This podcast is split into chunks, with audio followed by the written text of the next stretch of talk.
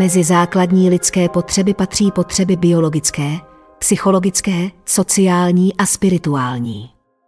Na ty poslední se v rámci scientismu pozapomnělo, protože spirituální zkušenosti nelze měřit standardními měřítky vědy. Věda se v tomto ohledu zachovala jako blbec, protože vyhlásila vše, co se vymyká jejím zákonům, zatemářství, pověry a neexistenci. Věda si udělala svoje chlívky na psychologii, na sociologii, ale odmítla zkoumat mnoho jevů, které nepatří do její kompetence a tedy nestojí za pozornost. Nicméně od 80. let minulého století začíná strmě přibývat publikací věnujících se souvislostem spirituality. Religiozity, praktikování některých cvičení, meditací a rituálů se zdravím a nemocností. Byla to pozorování věnovaná vegetativním změnám, změnám některých mozkových aktivit nebo epidemiologické studie. V posledních letech se počet publikovaných prací pohybuje okolo 3000 ročně. Mezitím také padl mýtus o jedinečnosti člověka jako tvora sebou vědomělého, tedy takového, který má jasné vědomí o své individuální existenci a jedinečné osobnosti. Bylo zjištěno, že sloni a delfíni mají totéž vědomí a navzájem se oslovují jmény. U šimpanzů bylo pozorováno jednání, které je možno nazvat rituálním. Zjišťuje se, že mozek považovaný za centrum vědomí nemusí být tím jediným. Objev střevního mikrobiomu mění poněkud paradigmata neurofyziologie. Křehké hvězdice nemají žádnou centrální nervovou soustavu a přesto jsou schopny se učit. Paměť těla je pomalu objevována.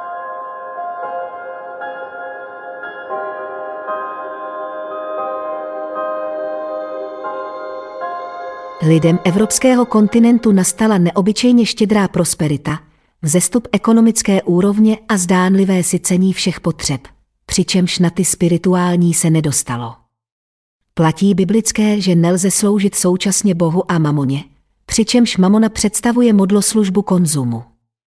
Spirituální rozměr se objevuje nejen u nás mnohem mocněji v dobách kritických a tísnivých, Newberg dokonce měl pocit, že v klaustrofobické situaci CT a dalších vyšetřeních prováděných v tunelu se lidé modlili intenzivněji než při vyšetření EEG. Rád bych zde též připomněl společné zpěvy chorálu svatý Václave v pohnutých dnech, radost z vysvěcení české osobnosti Anešky či návštěvu papeže Jana Pavla II. Naproti tomu arcibiskup a kardinál Duka, když se povozil ve zlatém kočáře, odradil i ty, kteří měli k církvi pozitivní vztah. Proč k církvi? Protože do 20. století to byly především křesťanské církve, které sytily duchovní potřeby. A zdá se, že jedině církve by byly sto obnovit sycení spirituality v širším měřítku. Snaha o duchovně naplněné necírkevní společenství končila elitářstvím a na veřejnosti nejrůznějšími někdy trapnými, někdy spikleneckými dohady. Občasná gravitace sekce z hlediska jejich života schopnosti jeví jako efemérní, a to i tehdy, stojí-li na silných ekonomických pilířích. O modlitbu ve zdravotnictví roste zájem. Modlitba je činnost související se spiritualitou a náboženstvím. Byly zjištěny pozitivní výsledky týkající se spirituality ve zdraví. Byl ale zjištěn i pravý opak. Začněme tedy napřed horšími zprávami, které přináší opakovaně citovaná harvardská studie z roku 2006 zaměřená na pacienty po kardiologické operaci. Neostré výsledky předchozích studií a nestejné metodiky přiměly výzkumníky, aby provedli dosud největší a vědecky nejpřísnější výzkum. Zahrnovalo 1802 lidí, kteří podstoupili operaci koronárního bypassu v šesti různých nemocnicích od Oklahoma City po Boston.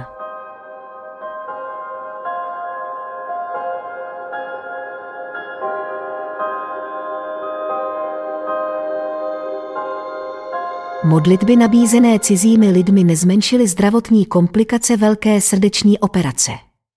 Nejen to, ale pacienti, kteří věděli, že se za něj ní modlí, dopadli hůře než ti, kterým se takové duchovní podpory nedostalo, nebo kteří ano, ale nevěděli, že ji dostávají. Pro mě tady vyvstává otázka, jak tedy působila tato poslední část modliteb negativně, kterými cestami se dostalo úsilí vyvinuté jinými lidmi ke zdravotnímu stavu pacientů. Lékaři a poskytovatelé zdravotní péče chtějí pochopit, zda lze modlitbu použít jako součást lékařského ošetření, zdůrazňuje jeden z autorů. Mohla by se v tomto příkladu kromě léků a jiných léčebných postupů použít modlitba ke snížení komplikací koronárního bypassu? Odpověď je zjevně ne. Studie známá jako Study of the Therapeutic Effects of Intercessory Prayer zkoumala pacienty podstupující bypass koronární arterie, což je operace považovaná za běžně prováděný kardiochirurgický výkon. Výzkumníci zařadili do ní první pacienty v roce 1998. Sběr dat skončil v roce 2001 a jejich analýzy byly dokončeny v roce 2005. Účastnit se mohli lidé jakéhokoliv vyznání nebo bez vyznání. Mezi vyvolenými byli katolíci, židé, protestanti a lidé bez vyznání. 1802 účastníků bylo rozděleno do tří skupin po asi 600, s průměrným věkem asi 64 let. Jedna skupina nedostávala žádné modlitby. Pacienti ve druhé skupině byli informováni tak, že jim bylo řečeno, že se za ně může nebo nemusí modlit. Třetí skupina byla informována, že jiní lidé se za ně budou modlit 14 dní počínaje nocí před operací. Modlitby přicházely ze tří křesťanských skupin, dvou katolických a jedné protestantské, jiné skupiny nebyly k dispozici. Přímluvci vyslovili standardní modlitbu za úspěšnou operaci s rychlým, zdravým zotavením a bez komplikací. Tento systém poskytuje praktický způsob provádění experimentu, ale omezuje výsledky na jeden typ modlitby.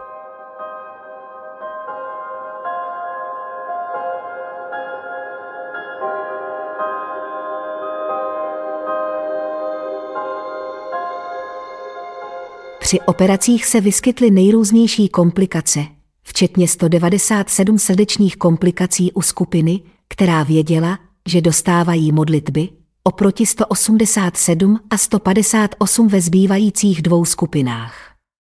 Další komplikace se vyskytly u 59% těch, za které se modlili, ve srovnání s 51% těch, kteří žádné modlitby nepřijali, a 52% ve skupině, která přijímala modlitby, ale nevěděla o tom.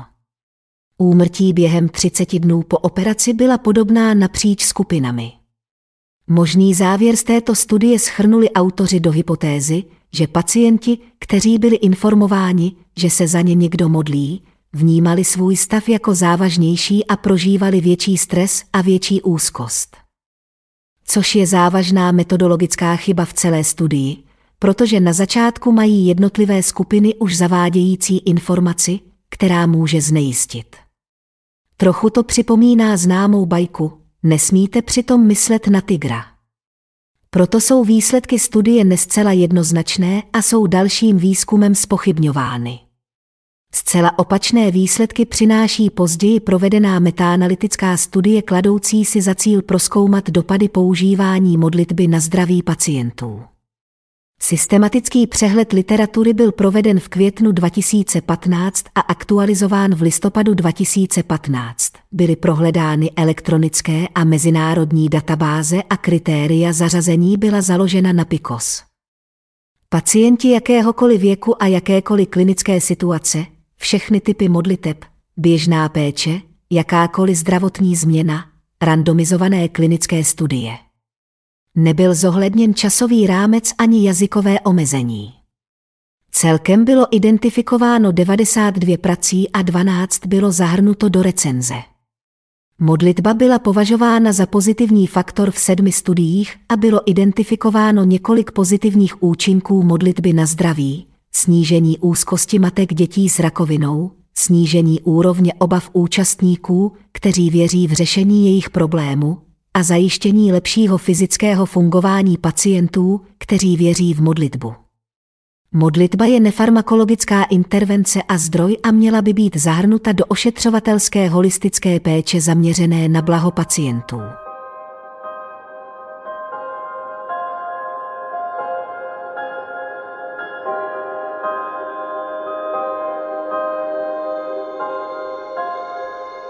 Křesťanská víra podporuje myšlenku, že Bůh ve světě vždy působí. Bůh zve lidi, aby se s ním spojili a pak se zapojili do jeho díla. Tři sestry předávají nadpřirozené události, kde Bůh působil v jejich ošetřovatelské praxi a skrze ně, a posilují tak porozumění tomu, co autor Henry Blackaby nazývá prožíváním Boha. Řádové sestry byly povolány, aby vstoupily hluboce do vztahu s Bohem. Existuje řada studií o přímluvné modlitbě neboli modlitbě nabízené ve prospěch jiné osoby, řekl druhý autor této práce, Hodges, přední odborník na spiritualitu a náboženství. Někteří našli pozitivní výsledky pro modlitbu. Jiní nenašli žádný účinek. Provedení metaanalýzy bere v úvahu celý soubor empirických výzkumů o přímluvné modlitbě. Pomocí tohoto postupu zjišťujeme, že modlitba nabízená za někoho jiného přináší pozitivní výsledky.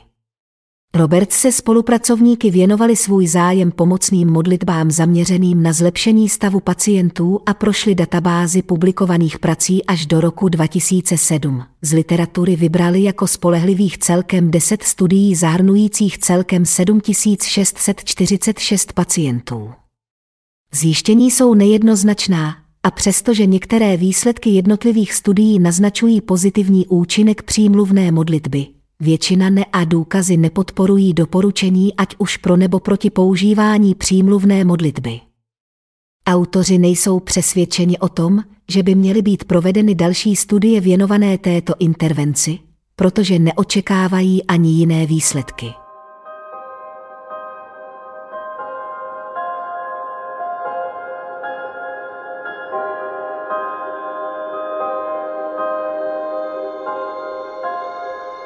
Pravděpodobně nejkomplexnější pohled nabízí socioložka Brandeisovy University Wendy Kedge v recenzi její publikace Síla modlitby z roku 2009. Zdraví a náboženství byly vždy propojeny, nejzjevněji prostřednictvím modlitby za nemocné. Pomáhá skutečně přímluvná modlitba za nemocné uzdravit. Po tisíce let tomu někteří lidé věřili. Ale nový výzkum Brandas University v Journal of Religion tento měsíc ukazuje, že za poslední čtyři desetiletí lékařské studie přímluvné modlitby modlitby cizích lidí na dálku ve skutečnosti vypovídají více o věcích, kteří studie provádějí, než o síle modlitby vyléčit. Přímluvná modlitba je předmětem vědeckého zkoumání přinejmenším od 19. století. Kdy se anglický vědec, který předpokládal, že za krále se modlí častěji než za ostatní, snažil zjistit, zda byly tyto modlitby vyslyšeny. Došel k závěru, že ne, ale že modlitba může být útěchou pro lidi, kteří se modlí tak jako tak. Po rozhovoru s lékaři, kteří přemýšleli o tom, jakou sílu má modlitba k léčení pacientů, se socioložka Wendy Kedge, expertka na průnik náboženství a medicíny v současné americké společnosti, pustila do výzkumu lékařských studií přímluvné modlitby, která sahá až do roku 1965. Prvního roku, co byly takové studie publikovány v anglické lékařské literatuře. Tato analýza v Journal of Religion je první, která sleduje sociální historii studií přímluvné modlitby a zařazuje je do jejich lékařského a náboženského kontextu. Wendy Kerch vyhodnotila 18 publikovaných studií o přímluvné modlitbě, které byly provedeny v letech 1965 až 2006. Studie společně poskytují fascinující snímek měnící se americké náboženské demografie. Vyvíjející se představy o vztahu mezi náboženstvím a lékařskou vědou a vývoj klinické studie jako zlatý standard biomedicínského výzkumu. Nevím, proč lékaři a vědci provedli tyto studie, řekla Wendy Kedge, ale zdá se, že spolu se zvědavostí hrálo roli osobní náboženské přesvědčení. Nejstarší studie provedené v 60. letech byly založeny výhradně na protestantských modlitbách, zatímco novější studie, odrážející rostoucí sociální povědomí o jiných náboženstvích, kombinují křesťanské, židovské, buddhistické a jiné modlitby.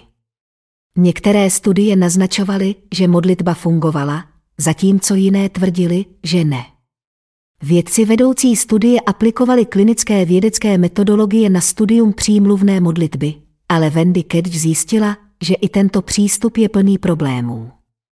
Výzkumníci se například ptali, zda lidé, za které se přímluvci nemodlí, jsou skutečně kontrolní skupinou, protože se za ně pravděpodobně modlí jejich rodinní příslušníci. Výzkumníci se také ptali, jaká by byla správná dávka modlitby, jak by se měly modlitby přednášet a co dělat s nekřesťanskými přímluvci.